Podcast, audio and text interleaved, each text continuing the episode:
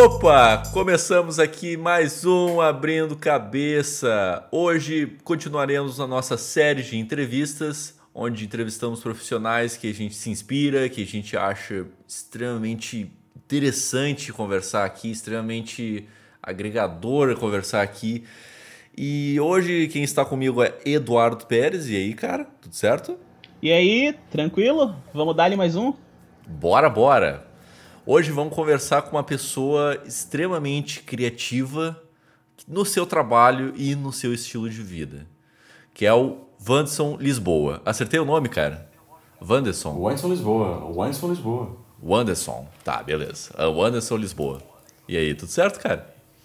Tudo certo. Olá, Viva. Bom dia, boa tarde, boa noite para quem estiver ouvindo essa gravação. beleza, cara, beleza. Eu vou começar com uma pergunta básica que abre o programa, que a gente conhece mais a pessoa a fundo, aos poucos, na verdade. Como é que tu começou a tua carreira profissional? E como é que tu se define como profissional? Porque tu, é, pelo que eu entendo, tu faz várias é, funções diferentes. O que que tu mais se define hoje em dia? Uh, olá, viva. Uh, primeiramente, muito obrigado por ter me convidado e para mim é muito bom falar com. Estou aqui em Portugal agora, mas é muito bom falar com o pessoal no Brasil e é muito gratificante. Minha carreira começou um pouquinho lá, lá atrás e sempre via meu pai. Meu pai era químico e ele sempre ele sempre foi muito criativo e aquilo me mexeu muito comigo, a parte criativa, como ele brincava com as coisas, como ele criava as coisas lá em casa. Eu acho que boa parte da minha da pessoa que eu sou hoje de certeza é, é, é por ele. Eu acho que aprendi muito com ele. E que sempre quis brincar de brincar de criar e de fazer as coisas. Depois eu achava que ia fazer arquitetura ou ia fazer publicidade não sei ia fazer comunicação queria mexer alguma coisa. Tanto que fui para rádio na rádio não deu certo. Uhum. Tentei fazer uh, jornalismo também não deu certo não deu certo atenção é que eu achava que não deu certo durante o caminho assim, ah, não vou fazer e acabei fazendo publicidade e propaganda, comunicação social no Maranhão. E, e aí foi, foi, foi criando muita coisa, cara. Foi, foi muita coisa foi crescendo no meio disso tudo. E eu fui tentando me encontrar, porque eu sempre quis me encontrar no meio do meu trabalho, porque é muito doido a gente na, na criação tentar ter uma linguagem própria e tentar ser a gente, a gente mesmo, sabe? Então, o meu desejo desde sempre foi querer fazer alguma coisa que as pessoas olhassem para aquilo e que identificassem que era um trabalho meu ainda estou nessa luta e, e, e, no meio desse mar de tanto trabalho bom, de tanta gente boa, a gente quer também ser um pouquinho, tentar ser um pouquinho destacado também para poder ser visto e tal. E, e a gente vai tentando ver essas as oportunidades, de, de que forma a gente consegue colocar esse trabalho da gente e essa, essa parte que eu digo que é mais de conhecidade do trabalho para os outros verem, enfim. E aí a criatividade está misturada com isso tudo e a gente vai fazendo. Uhum. Entendi. Ah, que legal, cara. Muito massa. Tu tem alguma pergunta já, Eduardo? Bah, eu tenho. Na verdade, o principal agora é das questões que eu vi. Tu é de Maranhão e tá em Portugal. Sim. E como é que isso influencia na tua área criativa? Ser um brasileiro fora do Brasil, morando aí em Portugal, na Europa, como que isso mexe com o teu eu artístico? Mexeu completamente, cara. Tipo, é muito doido, porque as pessoas aqui eu, eu posso estar falando loucura assim, mas eu acho que tipo eu aprendi muito aqui porque eu vim de uma escola que o design e a própria comunicação era muito comercial. E aqui as pessoas, pelo menos na faculdade, eu fiz Belas Artes, a Faculdade de Belas Artes da Universidade do Porto, e as pessoas falavam, os próprios, os próprios professores, eu vim de uma escola muito comercial no Brasil, e aqui os professores brigavam comigo porque eu tinha que ser empírico. É, que eu tinha que largar o Photoshop, largar tudo e começar a criar à mão. Então, eu lembro de reclamar muito. Como é é possível? Eles querem que, que eu faça isso? Tipo, eu tô acostumado uh, com design de praticidade, daquela coisa do... Não, cara. E, tipo, aprendi aqui a começar do zero e, e, e mudar completamente minha, forma de trabalhar e de pensar no que for, porque é muito diferente a comunicação, a criação, enfim, a televisão aqui é diferente, a rádio é diferente, tudo é muito diferente. Apesar de sermos irmãos, é um país completamente diferente do, do Brasil totalmente diferente. Então essa adaptação foi muito difícil para mim no começo. Perceber o que era ser empírico, perceber o que era um, fazer uma coisa à mão e tirar, tirar esse proveito de uma peça, de uma obra, seja lá o que for. mas demorou muito. Demorou muito e esse processo foi muito lento e doloroso para mim, de verdade. E como tu cruzou essa barreira? Como que tu conseguiu transcender isso e te adaptar ao pessoal de Portugal ou trazer o teu lado brasileiro junto com essa área artística? Cara, é, é ser muito doido. Acho que tipo a gente vai fazendo as nossas coisas aqui e o pessoal vai se surpreendendo, né? Mas, cara, eu digo que tem que ser muito doido aqui, cara, porque, tipo, eu saí do Brasil com 22, 23 anos, cara, e, hoje, eu vendo vendo pra trás, eu acho que eu não teria essa coragem.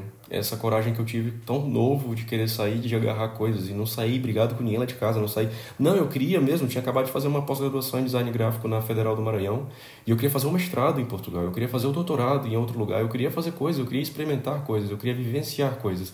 E vendo para trás, talvez foi uma coisa muito doida, né? Eu acho que eu vejo para trás, meu Deus, era muito doido. Que loucura que eu fiz, assim, doido, doido.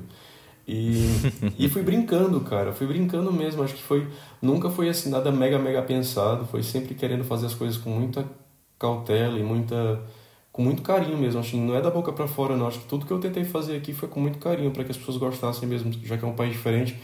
E que felizmente, digo com todo o coração que me abraçou, uh, adaptar isso tudo foi muito doido. A palavra certa é loucura mesmo, porque e a gente não sabe ainda se adaptou, né? Porque tudo se transforma, a gente vai se transformando. A, a gente não sabe, é doido só.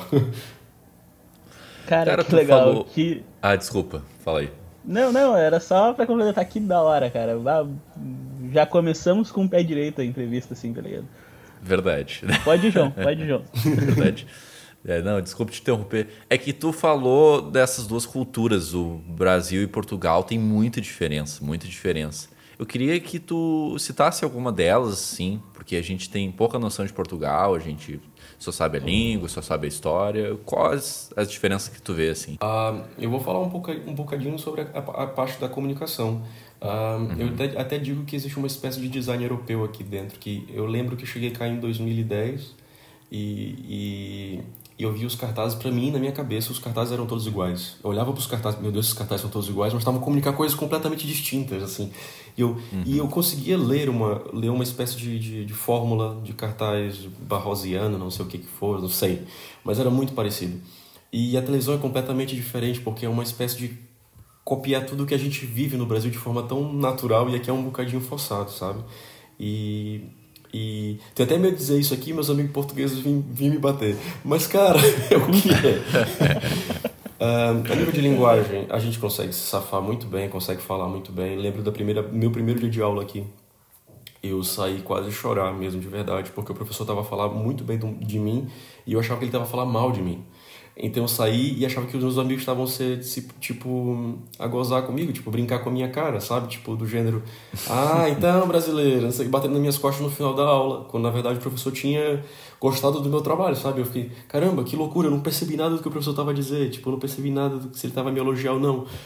Assim, a gente não está adaptado com Portugal. Portugal é um país incrível, eu acho que é maravilhoso. É, e quando, quando a gente está aqui, é tentar perceber, caminhar devagarzinho e, e também de cabeça baixa e perceber como é que a gente pode colocar o nosso trabalho para fora, mas sempre com muita pesquisa e sempre perceber o mercado daqui, que é completamente diferente do Brasil. Não sei se respondi a pergunta de vocês. Cara, tu, acab... tu acabou de falar agora que o mercado é bem diferente. Como que é esse mercado diferente? Quais são as diferenças que tu nota? Cara, primeiro que Portugal é muito pequeno, né? Tipo, a gente tá aqui, uh, sei lá, eu, eu sou do Maranhão, uh, Maranhão é enorme, né? Aqui eu tô no Porto, o Porto tem menos, menos, menos pessoas, tipo, não tem, não tem o tanto de gente que tem no Maranhão. E já aí começa, tu, tu, tu atravessa o país de carro no máximo por 10 horas, de uma ponta para outra, em 10 horas. O que, que é isso no Brasil? Então, a, a outra coisa que eu também percebi são nichos, nichos de segmentação, tipo, muito restritos. Quando no Brasil todo mundo sabe quem é todo mundo. E aqui ninguém sabe quem é todo mundo, sabe? É muito louco, cara. É uma... Parece que tá dentro de uma caixa e depois, ah, este fulano faz um design, não sei o quê. Mas quem é essa pessoa? Ah, é um artista que já faz esse trabalho já há 10 anos. E, meu Deus, eu nunca ouvi falar dessa pessoa. E é muito de nicho aqui em Portugal. E no Brasil, todo mundo sabe quem é todo mundo. Eu acho lindo isso no Brasil.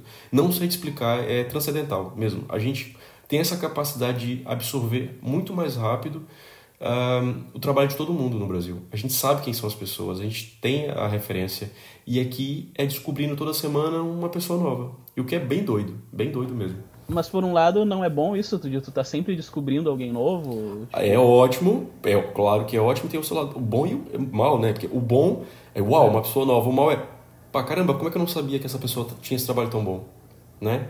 E isso digo em todos os aspectos, Sim. tipo, digo aspectos, calma, falei aspectos, que é português de Portugal.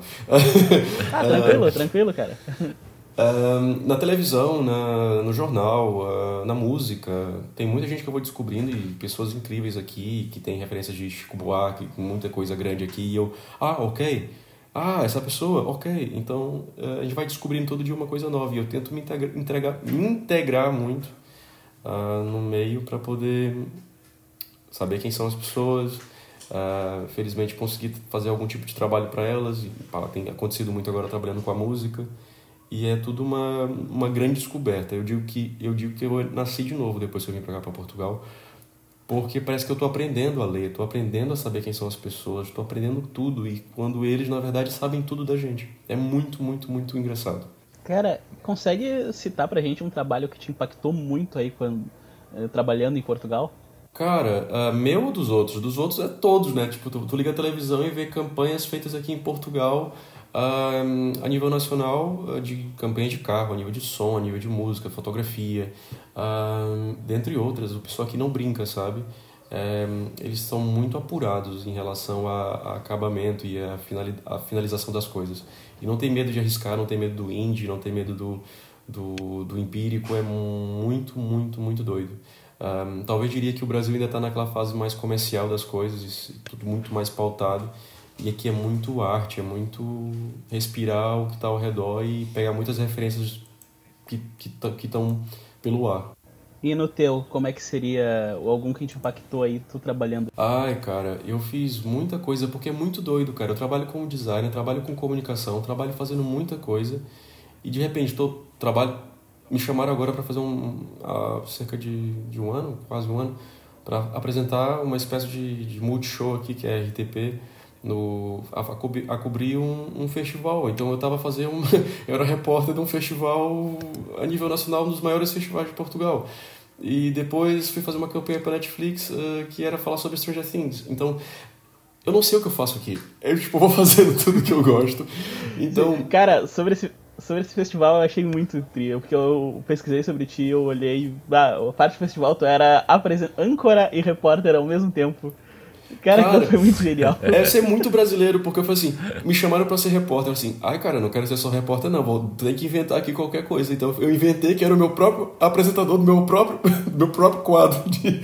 Eles aceitaram, pá, foi assim, muito engraçado, tava muito nervoso, minha primeira vez assim na, na televisão, na, na rede nacional. Uh, foi uma oportunidade muito grande, cresci muito, aprendi muito na televisão aqui. Eu nunca tinha feito televisão daquela forma. Uh, confesso que tive que beber uns shots antes de, de começar a gravar. Mas depois de estar na rua, tá falando com o povo, tá se divertindo, acho que valeu muito a pena. É, eles queriam um pouco de Brasil no evento, né? Daí tu já botou. Cara, é porque assim, me dá um microfone e fica um bocado porta. sem noção, cara. Tipo, e, e, acho que é um bocado disso. Então, é muito. Uhum. Na minha cabeça eu não consigo dizer o que eu faço. E acho que é, às vezes é mal e é bom. Também não me limito. Uh, uhum. Mas, assim, da televisão, da, da, da imagética do design conceptual, daquelas coisas todas as brincadeiras dos stories. Eu acho que eu vou vivendo o que eu sou e sem me rotular, sem, sem nada. Sim. Acho que a gente pode fazer o que a gente quiser, a hora que a gente quiser, ser quem a gente quiser e fazer o que a gente mais gosta, que é, é ser feliz e... Desculpa, eu tô super coach, é... mas, mas acho que é isso, tá, tipo... Legal, legal. Uhum. É ser que a gente, quem a gente acredita que a gente possa ser, sabe? Sem, sem querer... A gente quer impactar os outros, claro, mas passando a nossa verdade. Acho que eu já descobri há pouco tempo que cada vez que a gente é mais vulnerável, a gente é mais incrível, porque a gente consegue criar, a gente não tem medo das barreiras, a gente não tem medo de, de mostrar para os outros que a gente é. Cara, que foder. E como é que tu tá sentindo assim, tipo, sei lá, cara, tu foi pra TV de Portugal, tu já tá, obviamente, já experienciou bastante a vida em Portugal, mas como é que foi ser chamado para trabalhos grandes assim, tipo, e, cara, tu conseguiu colocar muito a tua cara nisso aí, porque dá pra ver que tu tá. Como tu falou, é tu e a pessoa nota que é sincero o que tu tá fazendo ali. Como foi para ti, uh, pra, pessoalmente, assim, para ti, ser você mesmo e notar que as outras pessoas estão gostando disso. Porque normalmente, uh, como tu falou no Brasil, aqui é muito profissional, o pessoal quer ser muito artificial. Uhum. Um, eu vou contar uma história muito rápida. Uma apresentadora daqui, a Inês Lopes Gonçalves, um, foi encontrei com ela nesse mesmo festival há algum tempo atrás. Uh, isso não foi lobby, nem, nem, nem fazia ideia que eu ia apresentar esse programa. Encontrei com ela e perguntei: posso, posso tu vai, me dá boleia? Posso dormir em tua casa? E ela me deu boleia, tá, boleia, carona, desculpa, gente, tô falando carona. Tranquilo, tranquilo. Ai, cara, desculpa. Não, a gente, a gente entende, a gente entende. Ai, desculpa. E aí ela falou pra mim assim, olha, alguns anos atrás ela disse pra mim assim, olha, não percas o que tens de melhor, que é o teu sotaque. Tu estás a enrolar teu português de Portugal com o português do Brasil, isso vai ficar muito feio. Uh, não percas o que tu tens, não perca mesmo. E aí eu fiquei com isso na cabeça, caramba, será que eu tô falando mesmo com sotaque de Portugal? E às vezes a gente sai, né? A gente sai com esse sotaque, o brasileiro vai apanhando, é normal, cara, a gente vai vai entranhando assim na gente, assim, tipo, tipo Venom, sabe? Tipo, vai chegando aquela mancha negra assim, no, tipo, aquela gosma do Venom. E, e de repente a gente tá falando português de Portugal. E, e depois, quando me chamaram para fazer isso, também falaram a mesma coisa, que era, Anderson, por favor, não queremos aqui trejeitos de televisão, não queremos uh, que estejas hum, trabalhando de forma, ok, agora estamos aqui, queremos que sejas tu.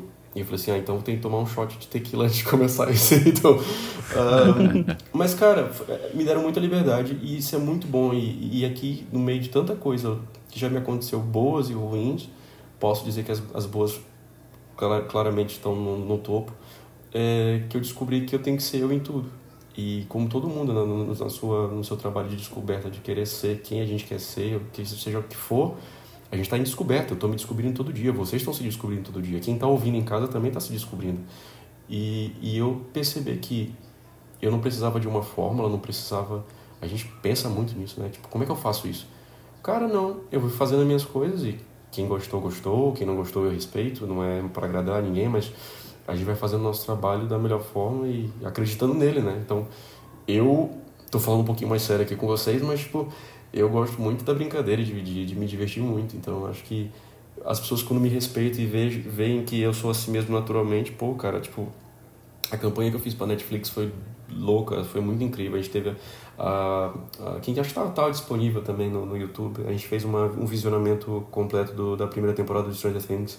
E foi assim muito tempo no ar e com o diretor no nosso ouvido a dizer assim: Uh, continue a comentar, continue a comentar, a audiência tá caindo. e, tipo, uh, é muito doido trabalhar com ponta, é muito doido trabalhar com tudo, é muito doido trabalhar com isso, mas, cara, eu me divirto, porque às vezes eu falo umas coisas que ninguém tem coragem de falar, mas eu falo assim naturalmente, saiu, sabe? Tipo, e às vezes eu, tipo, meu Deus, eu falei isso, o pessoal começa a se rir, tipo, mas não é nada pensado, é tipo, é falando mesmo sem filtros, e acho que o pessoal tem gostado disso aqui. Cara, mas é isso que tu falou, é, eu acho que o que falta para a TV brasileira dar uma renovada, sabe? Tirar muito essa cara de, nossa, estamos fazendo o melhor programa do mundo, sabe?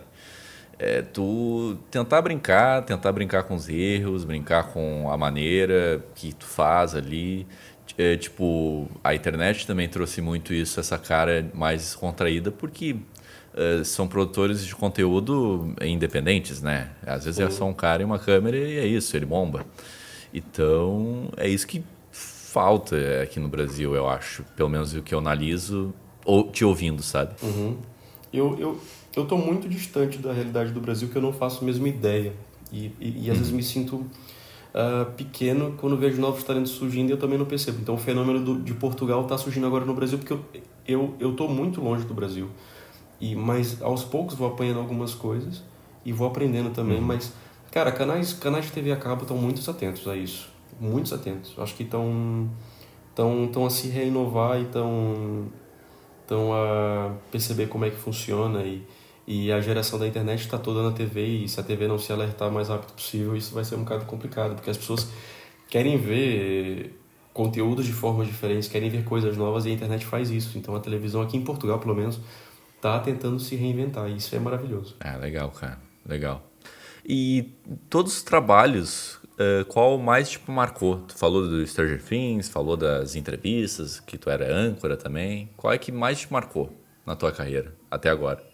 Ai, cara, tanta coisa. Um, Muita coisa, cara. Não sei.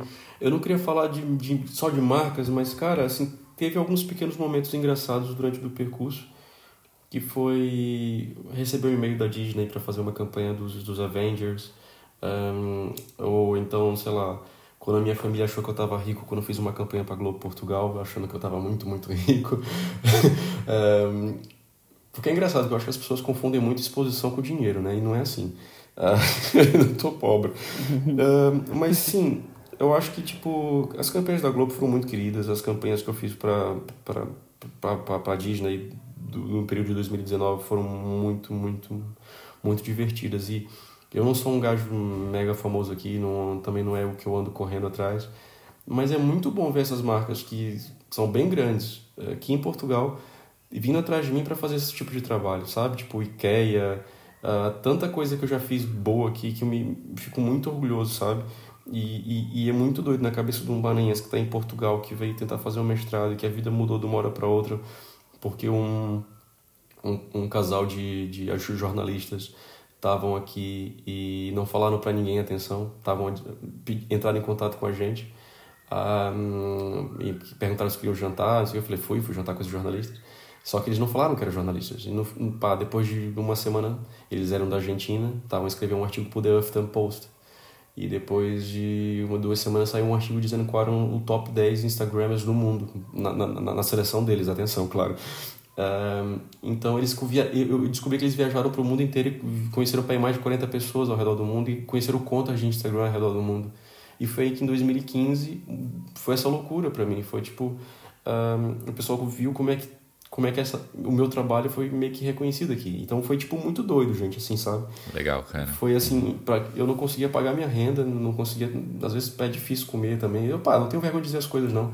E de repente transformou muito, sabe? Eu já era dono do meu próprio negócio, da minha própria empresa e, e dono de mim mesmo, cara. Tipo, meu redator, meu meu copy, meu meu financiador, meu diretor da arte, então fui trabalhando por conta própria, fazendo tudo, até meu próprio agente, que eu sou, eu, eu negocio diretamente com o cliente, eu que digo os valores e eu que vou apalpando o terreno, sabe? Então, é, eu vou aprendendo, eu nunca me senti tão maduro e tão adulto como me senti agora, sabe? Tipo, é muito doido isso, gente. Desculpa estar tá falando muito doido, porque é muito doido. é muito doido mesmo, cara. Bah, muito foda, meu. Muito legal tu ter essa independência agora. É, tu tem alguma pergunta, Eduardo?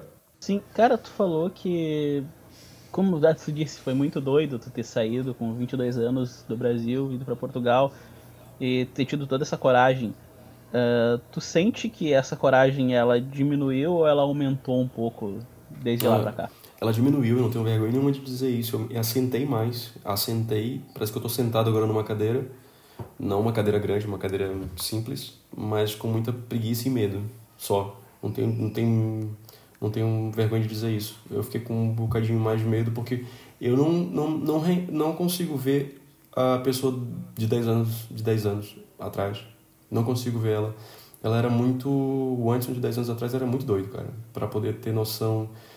Porque a gente sai de casa, a gente tem essa idade de querer abraçar o mundo, querer fazer as coisas, a gente não percebe o, o lado das coisas que podem correr mal. Então eu, eu tive momentos de muita dificuldade financeira quando eu cheguei aqui, mas muita mesmo.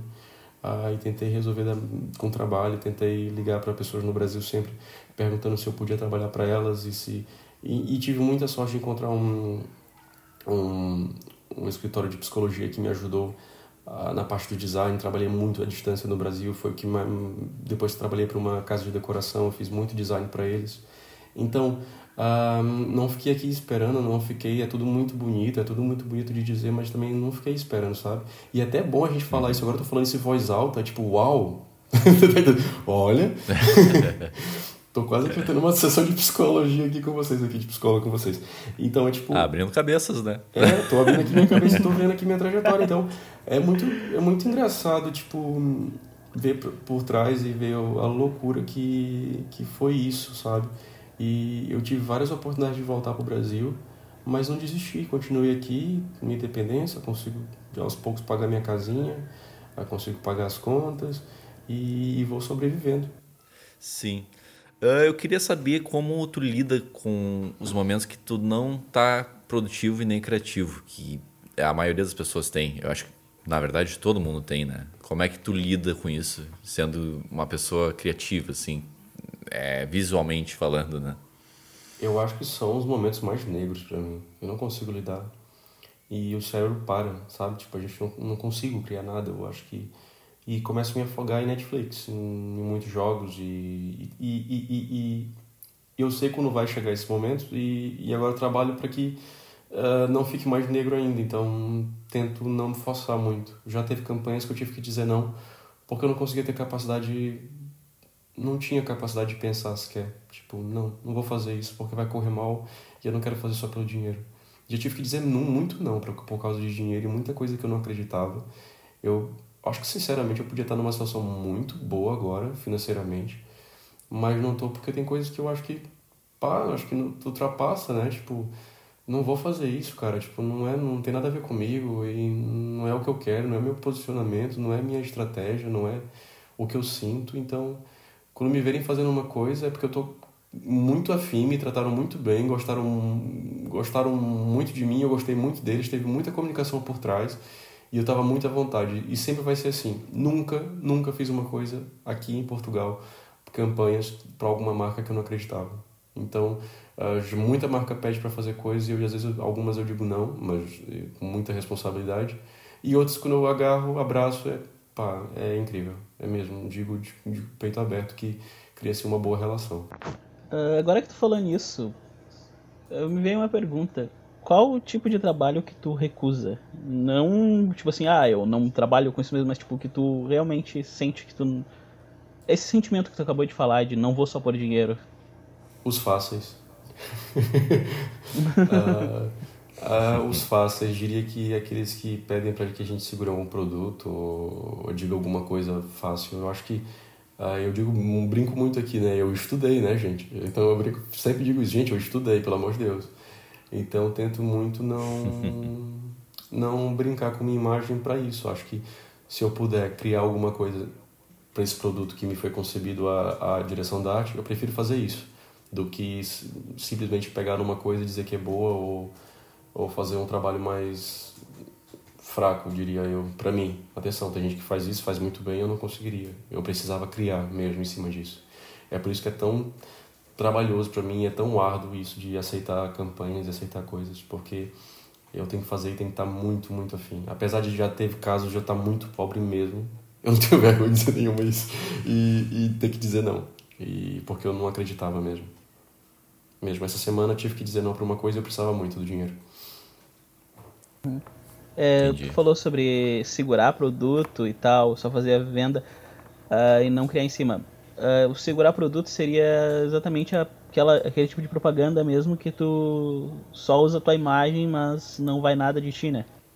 Sim, eu acho que é um bocadinho o que as empresas foram acostumadas pelas pessoas que trabalham com imagem assim de forma tão não, não quero dizer a palavra banal, mas tão, ah, como é que eu posso dizer isso para soar bonito para quem está ouvindo em casa? Uh, de forma assim tão rápida, pronto, é mais fácil, né? Mais rápido, que é mais rápido, instantâneo. Segurar um objeto, tirar uma foto e agradecer, botar um hashtag publi. Então eu tento fazer, não fazer isso. Eu acho que eu, eu, eu penso mesmo na campanha toda. Acho que eu, me dá mesmo muito, muito, muito prazer fazer isso, mas muito prazer. E eu acho que eu não conseguia fazer de outra forma. E se fosse o caso de fazer uma mesclagem com a situação? Eu, por exemplo, eu vou viajar aqui na pergunta, mas pode ser que eu esteja falando muita besteira. Viaja, mas... cara. Pode... Não, vamos, não vamos fala, lá, pelo amor de Deus, estamos aqui. Ah, se for um caso de, de, fazer uma mesclagem, vamos lá, tipo, uma marca de detergente. Chamou uhum. só pra ficar segurando o detergente, tirar a foto e ficar parado com ela. Mas ao mesmo tempo ela te disse eu não quero que tu interfira uh, no estilo da visualização da marca, mas eu quero que tu pegue esse teu lado descontraído e faça uma besteira na hora de tirar foto. Esse é diferente, eu consigo, eu consigo uh, Eduardo, ver isso de forma diferente, porque eles não me, não me pediram para que eu fizesse a campanha, com, eles queriam, me contrataram para fazer a minha imagem, não sei te explicar, é assim meio doido, eu posso estar tipo, uou, wow, mas eu acho que é mais Imagina que eles querem usar isso nas redes dele, nas, nas, nas campanhas de fora, de MUPs e outdoors, isso aqui. Isso é diferente, atenção. Uh, mas na parte de criação eu prefiro fazer eu, mas Ah, cara, eu não sei se eu consegui explicar o que eu tô sentindo em relação a essa pergunta. Tá, mas eu acho que eu consegui entender. Eu consegui. Foi, foi é, bem. Acho que é, foi bem acho que é diferente a, a, a, imagem pública da imagem da imagética, sabe? Acho hum. que é diferente. É distinto, é, é, é, distinto. Eu consigo distinguir, tirar isso. E se me pediram para fazer isso nas, minhas, nas minhas redes, eu acho que eu não faria. Percebe? Uhum. Uh, preferia que fosse para o cliente pode usar, isso aqui, mas acho que eu gosto mesmo de brincar, de criar, e se me derem liberdade para brincar com a marca e brincar com tudo, eu, eu fico muito feliz. Uh, agora, perguntas mais pessoais: como é que tem, foi o teu cotidiano para te acostumar aí na vida social em Portugal? aqui em Portugal, acho que até hoje não me acostumei, cara, que às vezes. Um, eu na rua às vezes tratava as pessoas por tu, por você, ainda tem isso aqui, sabe? É como o inglês britânico também tem a cena do do, do tu e do usted, sei lá, também do espanhol. Então aqui tu tem que tratar as pessoas por você, as pessoas que tu não conhece, as pessoas de mais idade, mais idade e as pessoas que tu não que tu tem mais intimidade é por tu. Então eu algumas vezes fui à farmácia e virei para para para senhora e falei: "Olha, tu tem esse remédio?" E a minha amiga do meu lado falou assim: "Mas não pode tratar a farmacêutica por tu?" E eu assim: "Mas por que não?" É desrespeitoso. Tem que falar você, você tem esse remédio é super informal tô aqui em Portugal, então para quem chegar aqui quiser. Eu tô aqui há 10 anos e é real mesmo, não tô a inventar. Então, tô num ciclo de amigos muito respeitosos que gostam de tratar as pessoas que não conhecem por você. Uh, então é muito. É muito. É, é algum, tem algumas coisas assim no meio que não consegui adaptar, ainda não vou adaptando, vou aprendendo todo dia uma coisa nova. E já pelo menos essa parte do você é uma parte muito respeitosa. Tipo, uh, por exemplo, a senhoria, a minha, a, que, eu, que eu tenho aqui o um apartamento arrendado, ela pergunta para mim por e-mail: está tudo bem consigo? Isso quer dizer um certo distanciamento de respeito. Ela está tudo bem contigo? Tá vendo? Então, é assim, tem esse distanciamento, tu consegue perceber a nível oral como os portugueses conseguem ser um pouquinho mais frios do que os brasileiros. É muito formal. Olá, olá, Olá João, olá Eduardo, você estão, está tudo bem com vocês? Né? Assim, tá tudo bem com vocês? Tipo, não, não, é tudo muito, muito formal mesmo. E, e com, os, com os mais velhos, principalmente, a gente tem que tratar por você. Olá, seu. Então, ou então, às vezes, quando eu estou muito confuso, eu falo, sei lá, a minha, a minha vizinha aqui de baixo, a senhora Palmíria. Olá, dona Palmíria. Olá, a Palmíria vai bem? Eu começo a colocar o nome dela sempre, para não ter que dizer você ou tu, para não ficar confuso. Então eu comecei a usar essa técnica, essa técnica para todo mundo. Tipo, o João tá bem, o Eduardo tá bem, então, tipo. Sim, cara, e essa formalidade, agora voltando pro lado artístico, tu nota essa formalidade indo pra arte ou eles são mais informais, assim mesmo? Não, pra tipo... tudo, cara, eu acho que é pra tudo. Tava dizendo agora que. Pra sim, tudo. A, a, apesar de serem muito empíricos, são muito pragmáticos, então.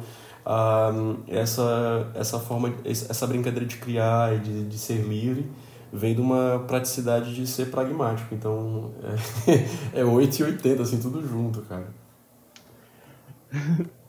Vá, que louco, cara. Porque, tipo, eu vou confessar agora, realmente, antes de fazer essa entrevista, eu tava um pouco nervoso, porque, como tu disse, tu faz muita coisa. Então eu não conseguiria definir muito bem uh, quem era o entrevistado. Então eu tava muito perdido nas perguntas. Então, realmente eu vim pra cá sem nada. Eu, fui, eu, eu pensei na hora, bah, eu não sei o que perguntar para ele, mas eu vou ser eu mesmo. Como tu falou de ser tu mesmo, pessoa ser exatamente assim, como mostrar quem é no trabalho. Eu, eu vou mesmo, sou freestyle nas entrevistas, a maior parte das entrevistas eu chego ali e tenho a maior parte das minhas perguntas feitas na hora. Normalmente o que eu escrevo eu jogo fora, porque acaba já não valendo mais, porque o entrevistado já pergunta, já responde no meio. Maravilhoso, pergunta, entrevistador kamikaze, adorei. Que eu fiz. E aí eu fa... E eu vou assim, muito freestyle. Porque tu começou a contar. A primeira pergunta que eu fiz pra ti, ela surgiu na cabeça na hora. E o que tu falou condizia muito com o momento atual em que eu estava, tá uhum, tá ligado? Uhum.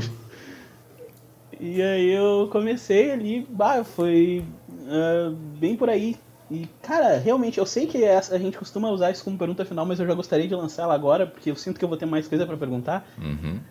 Qual o conselho que tu dá para quem tá começando assim na área, exatamente, a pessoa que tem medo disso, porque tu falou, bah, seja você mesmo e cara, pessoa que tá na, tá afim de começar em uma área artística e tá com medo disso. Agora foi bem kamikaze mesmo.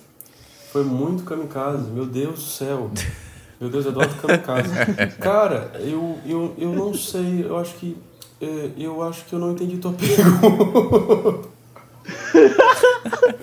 Não, tipo assim, porque a gente sempre tem uma pergunta que é o conselho que tu dá pro, pra pessoa que tá iniciando. É, tipo, qual é o principal conselho que tu dá pra pessoa que entrar na mesma área que tu, né? O que que tu aconselha? Ah, as primeiras coisas, a principal coisa. Sejam boas pessoas, acreditem em vocês e desculpas dar mais uma vez aqui de coach do, entre- do entretenimento.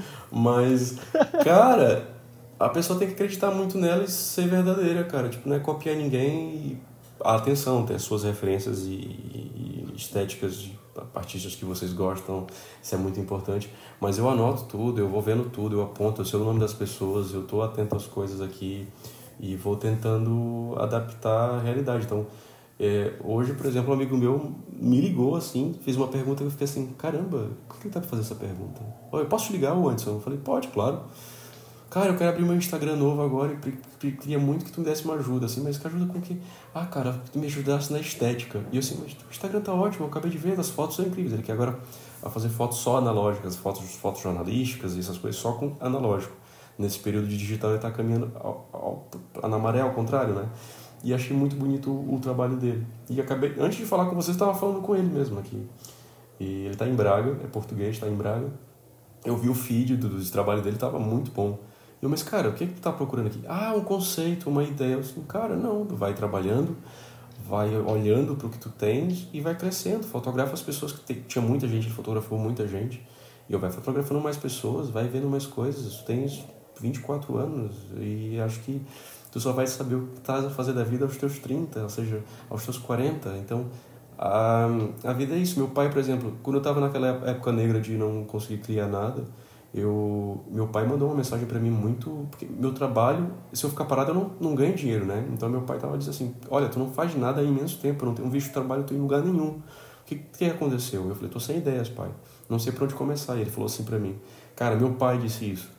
Olha não vai surgir ideia nenhuma se tu não começar. Então pode não tenha medo de postar a primeira coisa a segunda a terceira mas não mas não fique a pensar que tem que postar uma coisa enorme. Acho que ou, quando eu falo postar, eu digo postar em todos os sentidos, né? Não tô falando a nível de colocar para fora tudo, né? Não é só, uh, ah, eu tenho que fazer uma coisa, tenho que fazer bem feita. Claro, tem que ser bem feita, mas acho que a gente não tem que esperar o momento certo. Acho que, tanto que tudo que su surge aí, algumas coisas são poucas são planejadas e a maioria das coisas que a gente apanha, e a gente sabe disso, são coisas que, que, que, que surgiram super naturalmente e, e, e deram certo. Não sei dar exemplos agora, porque eu não sou essa pessoa de dar exemplos, mas eu tenho esse, eu tenho esse feeling. Sim. Mas qual, como é que tu acha que a pessoa deve equilibrar esse esperar o momento certo e agir, sabe? Porque a gente tem várias oportunidades que vêm pra gente e a gente não sabe se é certo ou não. Isso já, já, já, já, já posso te responder muito, muito rapidamente. E acho que não tem momento certo, não. Acho que é errando. Eu, eu geralmente tenho um caderno meu que eu tenho, aponto tudo. Eu aponto literalmente tudo. É só o doente do, das anotações. Infelizmente não posso mostrar o caderno aqui para vocês, mas em breve posso mandar uma foto pelo WhatsApp ou por aqui mesmo pelo, por esta conversa em breve, no finalzinho. Uh, mas eu anoto tudo, tipo, reuniões com vocês que eu tive agora, essa, essa, tudo, tudo eu anoto, ou desenho, eu vejo uma coisa, aponto, vejo, vejo uma forma, anoto. Então, é, a primeira ideia, ela é descartável. Eu acho que todo mundo que tem a primeira ideia pode descartar a primeira ideia. Porque essa primeira ideia pode ser melhorada. Ela pode ter a versão 2.0. Acho que na minha vida sempre foi assim. Eu tive uma ideia e falei, hum, isso pode ser melhorado. E aí é brincar com mentalmente de melhorar a tua ideia, sabe? A primeira ideia sempre é boa. Sabe aquela, aquele, aquele supetão que diz, que dá, opa, essa ideia é boa, mas calma. Ah, então arrisca essa ideia, pode pôr, mas vai vir outra, cara. Eu acho que é, o mundo é feito de ideias, a gente está em constante mutação, a gente não pode ficar parado esperando ah, o divino bater na nossa cabeça e iluminar alguma coisa. Acho que a gente tem que se arriscar, eu já me arrisquei muito aqui, muito. E todo dia estou me arriscando e não tenho medo mesmo de, de fazer coisas diferentes e coisas que eu gosto. Se eu gostar e estou feliz fazendo aquilo, por exemplo, uh, fiz agora uma capa de CD para uma artista daqui que ganhou a Eurovisão do ano passado, do Eurovision, e ganhou The Voice, e é muito grande aqui a Cláudia Pascoal. E estava com muito medo de fazer a capa do disco, mas não por medo de, de errar, mas estava com medo da visibilidade de, do trabalho, porque ia estar tá ia tá em tudo que é loja, FNAC, nas lojas todas, tipo na, na, na vitrine, e eu estava com muito medo de, caramba, é uma coisa que eu vou uma coisa que eu vou criar e acho que é a primeira coisa que vai estar de forma física mesmo, assim, real, para as pessoas palparem aquela coisa. Então, eu bati um bocado mal. Foi um processo de quase um ano de entrega desse processo, porque a gente pensou em tudo e foi muito doido. A Universal Music aqui em Portugal acreditou muito no meu trabalho e, tipo, é muito gratificante depois de um ano fazer ver o trabalho. Quem quiser ver, tá no meu Instagram. E acho que a da Cláudia Pascoal é uma exclamação enorme. Acho que ela sempre foi assim uma exclamação, a vida dela é uma exclamação. E criei um conceito para ela e, e, foi aprovado com, com, graças a Deus foi aprovado. Tem aquelas coisas que fica com o cu na mão. Pode dizer cu na mão aqui? Pode pode. Ah, fiquei com pode, o cu na mão. Fiquei com o cu na mão. E pronto cara tipo é, a gente vai vai aprendendo e vai vendo e vai adaptando. A gente não tem medo não cara. Eu já tive muito medo cara. Meu meu conselho que é para não ter medo e e, e arriscar. Arriscar, arriscar, arriscar. Pô, acredito muito no teu pensamento, cara. Cara, Sério eu tô mesmo. falando de verdade, não tô falando da boca para fora não, João, sabe? Tipo, Sim, é... claro. Porque minha uhum. vida toda foi um... Eu não, eu não consigo ver o antes de, de, de, de 10 anos atrás, mas consigo ver o de agora que tá arriscando de outras formas. Agora, ir pra outro país agora eu não iria. Desculpa, eu te, eu te interrompi, não foi? Não, não, mas pode seguir, vai, vai. Não, não. Ok. Eu só ia completar aqui, exemplificar, na verdade, que a gente, com Abrindo Cabeças, foi muito isso. A gente resolveu uh, ir porque a gente tinha vontade de fazer um programa, mesmo sem sabendo a linha uh, de produção, de conteúdo que a gente tinha, sabe? A gente uh, teve vontade de falar com os professores, entrevistar os professores no formato que a gente está aqui? Sim. ah, vamos falar sobre filme? Vamos a gente foi fazendo, cara, até chegar no momento que a gente está hoje, a distância, é, falando pessoas que nem é, você, outras pessoas que são muito criativas, muito. Então, cara, se tu tá com vontade, tu. É, é bem clichê isso, bem clichê. É, não, mas é bem clichê, mas é verdade, tá vontade, cara. faz, cara. Tipo, não tem tem que fazer, cara. Tem que fazer. É? Não, é, não vou dizer assim, ah, levanta aí e tira a bunda do sofá. Não, não é isso, não. É, é, é não é isso. Não é tirar a bunda do sofá e querer fazer. É querer fazer. A pessoa pode estar inspirada e estar tá com medo de botar para fora.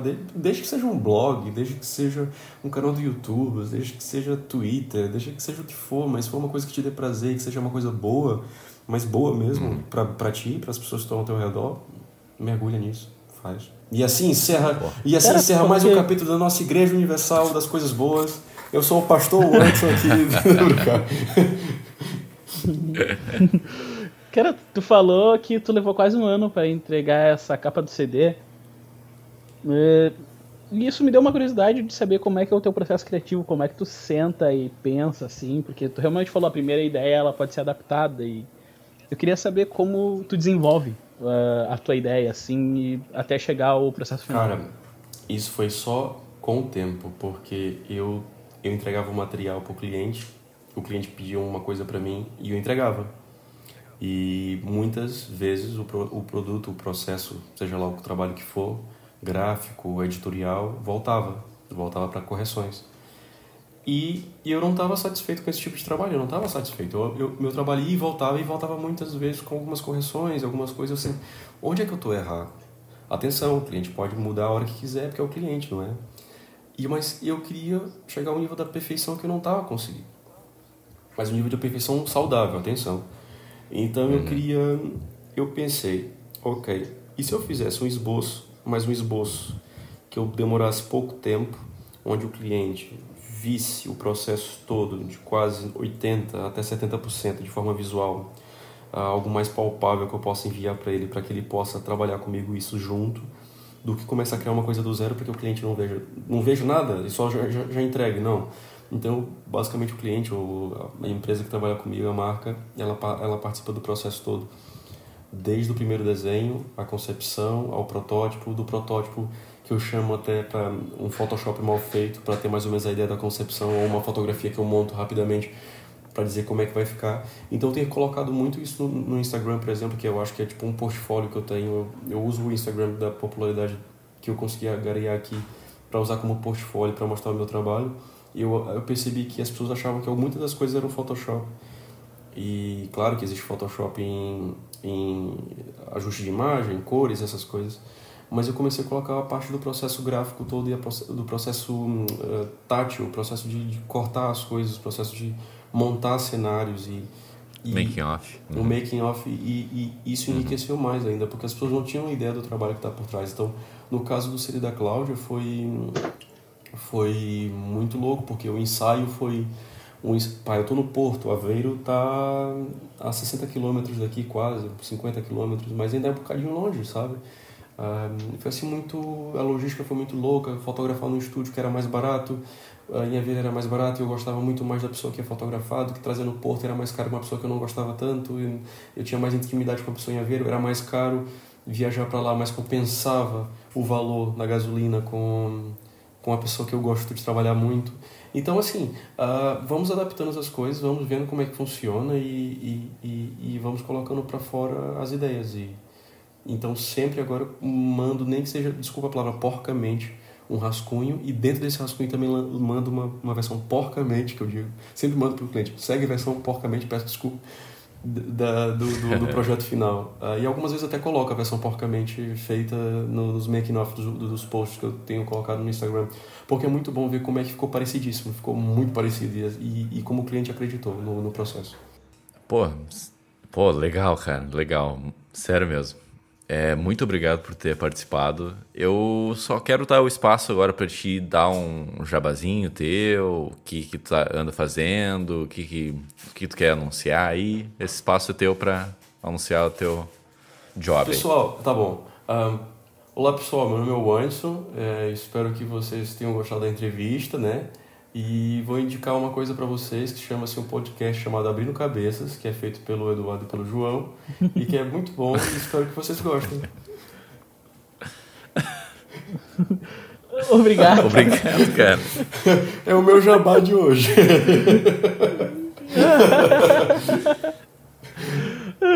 Maravilha. Agora eu vou fazer o meu, segue o, o Wanderson Lisboa. Um é o Wanderson, cara. Eu falei contigo uma hora, tu não sabe meu nome. Wanderson. Não é Wanderson. É o Anderson, pô. Wanderson. Putz. É o W, ah, né, desculpa. cara? É o W de Vando, que complica tudo. Uhum.